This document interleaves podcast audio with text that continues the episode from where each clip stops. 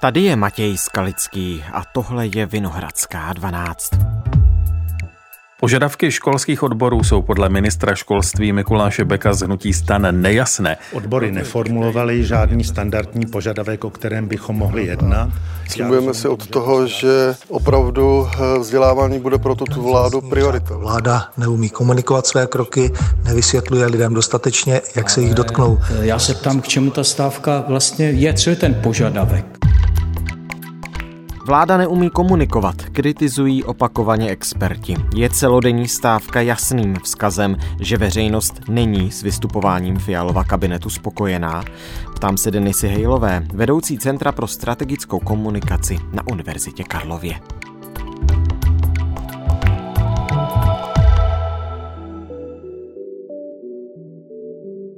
Dnes je pondělí 27. listopadu. Dobrý den, vítejte tady u nás ve Vinohradské 12. Dobrý den. Celodenní stávka školek, základek, středních, do toho protestní stávka odborů. No to je z komunikačního hlediska jaký signál pro vládu Petra Fialy z ODS? U nás v Česku je to určitě výjimečné. My nejsme Francie, kde se stávkuje každý druhý den, takže takto velká stávka, navíc ještě když se eh, ti lidé odkazují na to, že vlastně si připomínají tu generální stávku v roce 1989, hmm. tak je významným symbolem. A jaký to je signál pro tu vládu? Dá se říci, že znepokojující protože hmm. já tam vnímám jako velmi znepokojící hlavně ten odkaz na ten rok 1989, protože to byla vzpoura proti režimu. A myslím si, že takový ten podtón toho, kdy vlastně není úplně jasné, co všechno se řeší, co se řeší s nějakými výjimkami. Myslím si, že ta situace ve školství je velmi jasná, tam ty požadavky jsou velmi přehledné, rozumné a jasné. Tak eh, se k tomu přidává spousta lidí, kteří prostě jenom chtějí říct si nějakou svou nespokojenost s tou situací, vyjářit nedůvěru vládě a chtít vlastně myslím si, že chtějí, aby byly slyšet. Hmm. Nicméně, vy jste říkala, že ty požadavky třeba ve školství jsou jasné a, a dané, tak eh, ministr školství Mikuláš Bek ze starostu naopak říká, že odbory neformulovali žádné jasné požadavky. Neformulovali žádný standardní Za jakých by třeba tu stávku odvolali. Takže oni zdůvodňují obavami. Já říkám, tak nedochází mezi vládou a odbory k nějakému komunikačnímu šumu?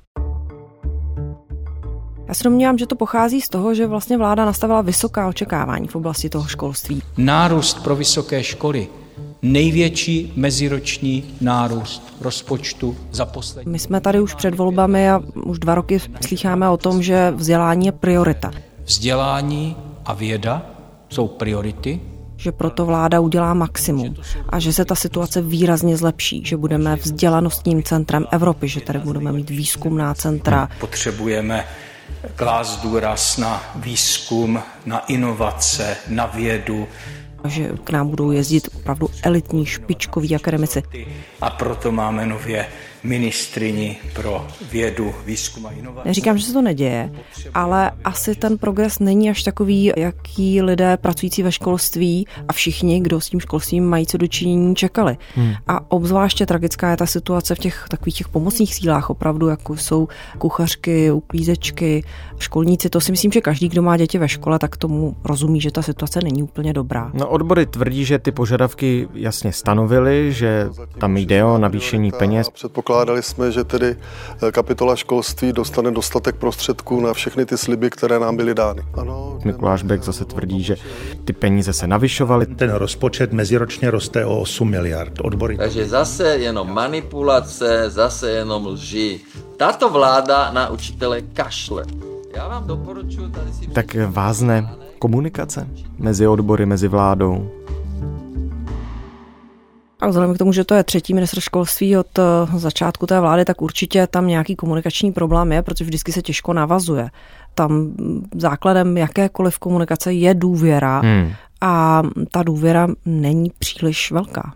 Vláda se snaží vést sociální dialog, to tvrdí Marian Jurečka z KDU ČSL, minister práce a sociálních věcí, ten nevidí důvod k stávkám, taky premiér Petr Fiala vidí tu stávku jako neodůvodněnou. A co si z toho všeho odnáší volič, který ten šum v té komunikaci sleduje v televizi, poslouchá v rádiu? Musí být hrozně zmatený.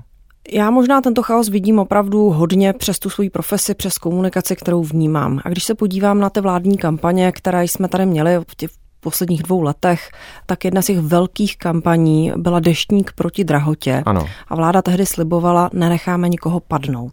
Takže domnívám se, že právě v tento okamžik vláda nastavila očekávání, že bude vládou sociální, že výrazně přidá na sociálních dávkách nejrůznějšího druhu, že se postará o ty lidi a že se o ně postará spravedlivě. Právě proto dneska dojíždí třeba na ty problémy, i vidíme tady hladovku signatářů charty před úřadem vlády. Těch problémů je opravdu hodně a tím, že vláda měla vysoká očekávání nebo je nastavila tak, že eh, říkala, že opravdu bude tím sociálním státem a nyní ta očekávání neplní, nepřicházejí ty kroky, tak tam já vidím ten problém v komunikaci. Na druhou stranu vláda říká, že musela nastavit nějaký střídnější rozpočet, že se musí šetřit, že prostě minulé vlády rozhazovaly a my vidíme, že se Česko do jisté míry topí v nějakém zadlužování, takže se to řešit asi musí. Chápete tedy to jako problém spíš komunikace, že vláda dělá složité kroky, které musí potom odůvodnit a vysvětlit lidem a nedokáže to? Chybí vládě třeba nějaký jednoznačnější, srozumitelnější mluvčí? Myslím si, že vládě chybí hodnoty, postoje a jednotný postup. Eh, že ta vláda je opravdu příliš eh, rozkročená názorově, tematicky. Velmi často se nedokáže shodnout. My jsme častokrát pesimisté a mám ve svém okolí i optimisty, kteří říkají, já jsem si představoval, že to bude naopak ještě mnohem horší, že ta vláda se více rozhádá a skončí do několika hmm. měsíců. A myslím si, že vláda opravdu má hodně energie, stráví na tom, že se soustředí na to, aby vydržela u moci a potom vlastně se jí nedaří prosazovat některé věci tak rázně, protože se soustředí prostě plítvá energii na jiné věci. Jinými slovy, že je náročné udržet pět stran pohromadě ve vládě a proto třeba nezbývá energie na to, aby vysvětlila to, co dělá. Pět stran z nichž každá chce něco úplně jiného. Hmm, na druhou stranu vláda přeci vytvořila pozici zmocněnce pro oblast médií a dezinformací, takže nějaká snaha se jí asi upřít nedá, byť tedy tu pozici posléze zrušila. Ale jak jste řekl, snaha tady byla. Něco jiného je vytvořit pozici, něco jiného je dát zmocněnci mandát, rozpočet a peníze a lidi hmm. na to, aby skutečně mohl něco dělat. Vláda se snaží, opravdu jako některé ty kroky vytvořila. Máme tady už snahu od roku 2016 nějakým způsobem řešit zejména bezpečnost a komunikaci a tak dále. Ale ty kroky nebyly dostatečné. Já tady nevidím žádnou konkrétní věc v konsolidaci té vládní komunikace, která by nebyla pouhou reklamou na tu vládu. Já tady nevidím žádnou digitalizaci skutečnou komunikace s občany, alespoň ne zatím. Ona možná přijde. Hmm. Ale vláda měla jenom velmi málo kroků, které by byly takový ten rychlý pozitivní bod, který přesvědčí občany o tom, že jejich životy se lepší a že mohou s vládou komunikovat, že jim vláda rozumí. Veřejnost, jak to vidíme opravdu z mnoha průzkumů, tak má pocit, že ta vláda žije v jiném světě, že si něco dohaduje mezi sebou, že je, jejich problémy je vůbec nezajímají a že nemá ani schopnost ty problémy obyčejných lidí řešit. Vy jste vedoucí Centra strategické komunikace na Fakultě sociálních věd Univerzity Karlovy. Na úřadu vlády existuje odbor strategické komunikace. Jinými slovy se vás jako akademičky ptám na to, zda ten odbor funguje tak, jak má.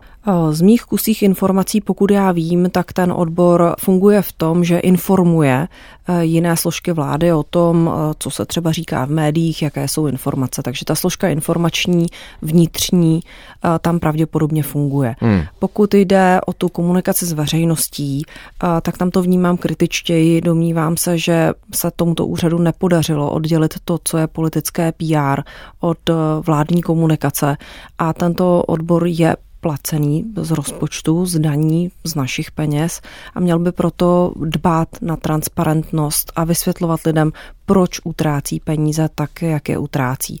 My jsme viděli, že třeba oni se snažili vysvětlit, že právě v té kampani um, nenecháme nikoho padnout, nebo deštník proti úsporám, nebo tak nějak se to jmenovalo, uh, takže zdůvodňovali, že třeba ty plakáty byly levné, že si je dělali své pomocí, ale já se ptám, jestli má vůbec smysl uh, nějakým způsobem takto komunikovat, když tři čtvrtiny občanů ve všech průzkumech Centra pro veřejné mínění říkají, že vládě nedůvěřují. Hmm. Když se zeptáte lidí, jestli důvěřují důvěřují vládě, tak pouze 3% vám odpovědí, že ano a dalších 22%, že spíše důvěřuje. Takže pouze 3% neví ta společnost má tady v tom naprosto jasný názor. A premiér to někdy interpretuje tak, že to jsou nějaké předvolební průzkumy, na které se vůbec nemá hledět, že by to byl populismus. Ale to nejsou jenom předvolební průzkumy, to je nějaký signál od veřejnosti a když nemáte důvěru veřejnosti, tak je otázka, jestli oni vlastně vůbec budou poslouchat to, co vy říkáte. Takže ty finance vynaložené na komunikaci mohou přijít vniveč, protože ti lidé mají zacpané uši a a priori už nechtějí nic ani od té vlády poslouchat. Zmiňovala jste letáky, teď v září měla být spuštěna velká letáková kampaň snad asi za 40 milionů nebo za 42 milionů. Byl oni taky velký spor, protože opozice samozřejmě kritizovala, že to je vládní PR a že se to platí z veřejných financí. Upřímně přiznám se, nezaznamenal jsem, neviděl jsem ani jeden z těch letáků, ani nevím, zda to nakonec vláda spustila. Myslíte si, že jsou to právě tyto kroky, které nakonec se k té veřejnosti ani nemusí dostat, byť stojí takové velké množství peněz? Já osobně jsem ji teda taky nezaznamenala, takže zřejmě nejsem cílová skupina hmm. této kampaně. Obávám se, že tam může nastat ještě horší varianta, že když se tato komunikace k veřejnosti dostane, že ji může naštvat že tam mm-hmm. může způsobit to takzvaný, tomu říkáme backlash. A viděli jsme to teď třeba na kampani Evropské unie, která se týkala energetiky a byla opravdu komunikačně jako velmi špatně provedená, působila prostě jako nějaká laciná propaganda, kterou my si tady ještě dobře pamatujeme. Takže ti lidé to mohou začít vnímat, bavit se o tom, ale s tím negativním nábojem. Takže místo, aby ty lidi přesvědčila o tom, že ta vláda dělá dobré kroky, tak když je tam právě takto silná nedůvěra, tak to ještě navíc může způsobit to, že ti lidé eh, ještě více se utvrdí v tom svém názoru a naštvou se. Když jsme tady byli u toho odboru strategické komunikace na úřadu vlády, co jiného by tedy měl nedělat, ale radit těm představitelům vlády, jak komunikovat s veřejností, když říkáte, že kampaně typu Deštník proti drahotě, tyhle ty letákové kampaně, že stejně fungovat nemohou, neb lidé vládě nedůvěřují, což vychází z těch veřejných průzkumů, anebo je dokonce mohou naštvat. Já se domnívám, že to je spíš úkolem opravdu těch politiků, aby se shodli na tom, co jsou jejich hodnoty, co budou prosazovat, aby potom nešli proti sobě, aby prostě opravdu skutečně každý věděl a v té vládě jako táhli za jeden pro vás a věděli, co chtějí říct. Já tomu rozumím, ale oni mají přeci velké PR týmy, mají poradce pro komunikaci, pro komunikaci s médií. Podívejme se na věci, které fungují relativně dobře a mohly by být mnohem horší. Ano. Takže i jako nemůžeme úplně říci, že by vláda selhávala ve všech ohledech. Hmm. Některé věci dělá dobře. Má kultivovaný projev do jisté míry, slušný. Pokud se podíváme na ty hodnoty, tak tam zejména to můžeme vidět v té zahraniční politice. Hmm. Ta by mohla být mnohem roztříštěnější, lidé by se mohli začít hádat eh, a tak dále. A tam my vidíme poměrně jasně, jaká je politika vlády, všichni tomu rozumějí. Ne každý s tím musí souhlasit nutně. I o tom se vede debata, ale eh, v podstatě všichni občané vědí, kde si stojíme, kam jdeme a proč to takto je, jaké jsou naše hodnoty, na čem jako stát stojíme a tím pádem, jaká bude naše zahraniční politika. Případně i v oblasti obrany, tak tam tato linie je poměrně jasná. V řadě médií se o tom vede dialog, ti politici jsou velmi kritizovaní, ne všechny jejich kroky jsou vítané, ne všechny kroky se jim povedou, ale můžeme říci, že v této oblasti té zahraniční politiky a do jisté míry i bezpečnostní nebo obrané, tak tam to funguje mnohem lépe. Po dlouhé době panuje schoda mezi našimi vrcholnými ústavními představiteli na směřování zahraniční politiky. A jsem rád, že se podařilo na tomto poli najít schodu i s nejsilnější opoziční stranou. Jako minister zahraničních věcí držím poměrně jasnou linii našich vyjádření vůči okolnímu světu. Kdykoliv eh, jsem o to požádán, tak konzultuji s kolegy eh, různě zahraničně politické kroky. Pravidelně konzultuji. Takže podívejme se na to i z druhé strany. To, že se nedaří tady komunikovat zásadní témata, jako je finanční stránka a sociální stránka, tak to jsou jako opravdu závažné věci, které zajímají lidi teď a tady doma ale ještě k tomu je, máme třeba tu zahraniční politiku, která funguje mnohem lépe a můžeme říci jako i bez kampaní. Dobře, a abych se vrátil teda k otázce, co by ten odbor strategické komunikace měl dělat lépe. Nevidíte třeba v zahraničí, kde ta strategická komunikace vlád funguje jinak? Co se dá udělat prostě něco navíc, aby ti ministři, kteří se tedy věnují domácí scéně a mají se vyjadřovat k tomu, co se děje v domácí politice, aby jednali tak, aby to lidé pochopili a aby jim třeba začali víc důvěřovat? Byť dělají nepopulární kroky, které ale si obhajují oni jako nutné. Hmm, ta cesta tady k tomu je složitá. Každý ten stát si ji musí najít, protože každý stát má jinou historii, ze které vychází. U nás my jsme v podstatě nemohli a dlouho jsme nenavázali. My jsme opravdu téměř 30 let po pádu komunismu nenavázali v oblasti vládní komunikace. Hmm. Nezačali jsme ji stavět na demokratických principech. Jejímž zásady jsou spravedlnost, transparentnost a vztah k veřejnosti, k různým složkám té veřejnosti. Takže tady si myslím, že opravdu ta vláda měla před sebou jako velký úkol. Ono se to nedá postavit ze dne na den, ale eh, je potřeba třeba integrovat ty určité složky a říct si přesně, kdo bude dělat co. Tady v tom já jasně ty kompetence vymezené nevidím a domnívám se, že některé ty úřady si mezi sebou stále eh, ty kompetence přebírají, že levá ruka neví, co dělá hmm. pravá. Panuje v tom stále ještě eh, velký chaos. A pardon, jenom abychom se nevzdáleli úplně od toho původního dotazu mého, jsou země, kde to funguje tedy lépe? Třeba na západ od nás, kde ta strategická komunikace je nějak vymezená a naše vláda se jí nepřibližuje? No, ony jsou ty země jako nejenom na západ od nás. Jo. Hmm. Dokonce třeba, když se bavíme o Ukrajině, tak tam ta situace je samozřejmě extrémní, ale oni využili situaci nikoli válečnou, ale ještě předtím, v době covidu, tak začali integrovat ty komunikační systémy. Tehdy ještě nevěděli, zda bude válka. A e, nastavili si tam ty vnitřní komunikační mechanismy tak, že potom, když ta válka začala, když prostě byli pod útokem e, ruského agresora, tak najednou toho mohli využít. Teď já neříkám, že my jsme ve stejné situaci, ale e, domnívám se, že zejména třeba po stránce integrace těch komunikačních kanálů, tak u nás já zatím úplně nevidím, že by se něco tak významného dělo. Vraťme se ke stávkovému dni, k pondělí 27. listopadu. Vy jste byla velká kritička i té minulé vlády, co se týče komunikace, z dob covidu a podobně. Říkám si, myslíte si, že by to ta minulá vláda zvládla v komunikaci lépe, kdyby byla postavena do situace, ve které je nynější fialová vláda? Moje profesní pozice je kritizovat. Já jsem akademička, takže od toho si mě zvete, abych nestraně a objektivně zhodnotila tu situaci. Já to chápu, ale... ale já se ptám na to, jestli kdyby Andrej Babiš teď jednal s pány Dobšíky a spol, zda by prostě to nebyl ještě větší guláš pro veřejnost. Mm, takhle, já se jenom ještě vrátím do toho roku 2016. My už od roku 2016 tady máme dokument, který stanovuje pod ministerstvem vnitra, jaké kroky by měly přijít k tomu, aby ta vládní komunikace se snažila zlepšit určitou situaci, hmm. zase zejména s tím bezpečnostním ohledem. Takže tady se musíme vrátit do roku 2016 a do tehdejší vlády, která tento strategický dokument měla a měla ho implementovat. Takže ten problém je skutečně dlouhodobý. Hmm hmm. a netýká se to jedné nebo druhé vlády. Hmm. Ale jde to třeba i za šéfem hnutí ano tedy. A samozřejmě. No, bavili jsme se o tom, že tu byla pozice zmocněnce vlády, který měl řešit oblast médií, řešit oblast dezinformací. E, ta pozice byla zrušená, je tu ten odbor strategické komunikace na vládě, ale jsou tu i poradci, respektive je tu ta pozice poradce pro boj s dezinformacemi. Nicméně ti lidé kteří radí vládě, se střídají. Není to taky to, že vláda se skutečně snaží najít toho správného člověka, který by jí dokázal pomoct, anebo je to jenom na těch ministrech, jak jste říkala na začátku, aby si vůbec oni ujasnili, jak ta komunikace má vypadat.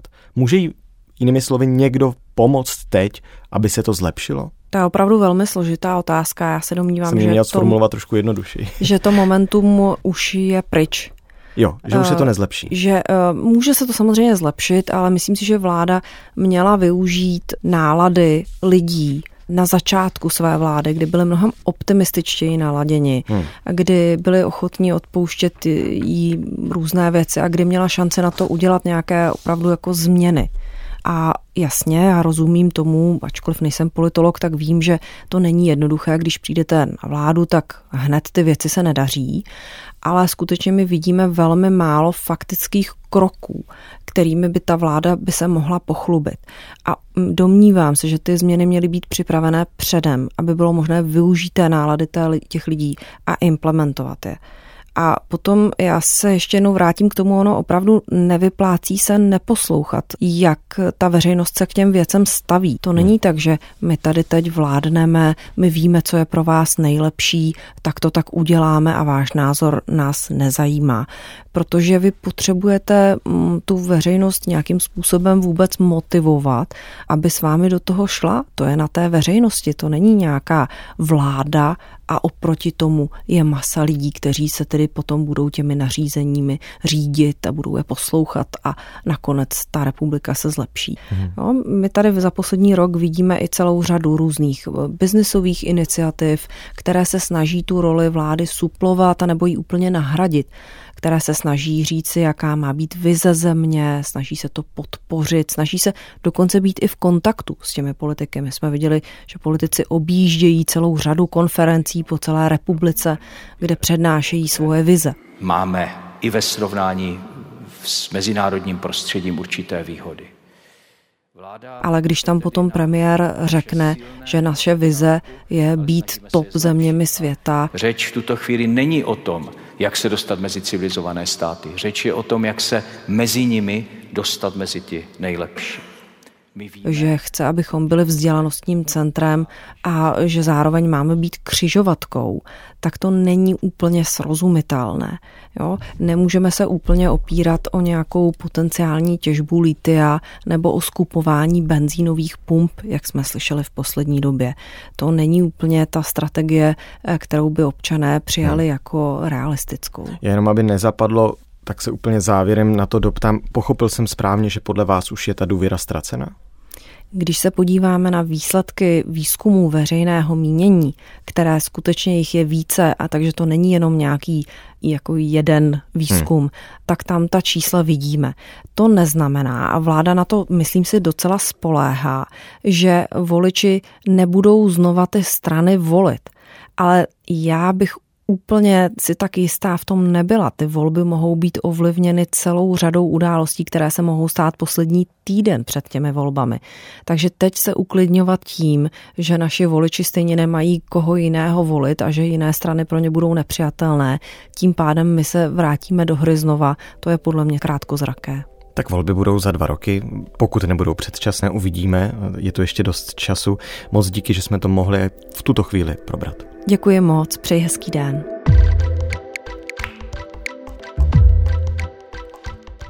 Tohle už je všechno z Vinohradské 12, z pravodajského podcastu Českého rozhlasu. Dnes s Denisou Hejlovou, vedoucí Centra pro strategickou komunikaci na Fakultě sociálních věd Univerzity Karlovy.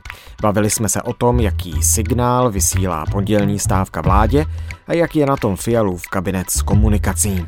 Na závěr jedno poděkování všem vám, kteří jste nám poslali hlas v anketě Křišťálová lupa. Jsme moc, moc vděční. Šesté místo celkově a první, co se týče podcastů zpravodajských, to je v našlapané konkurenci krásné umístění.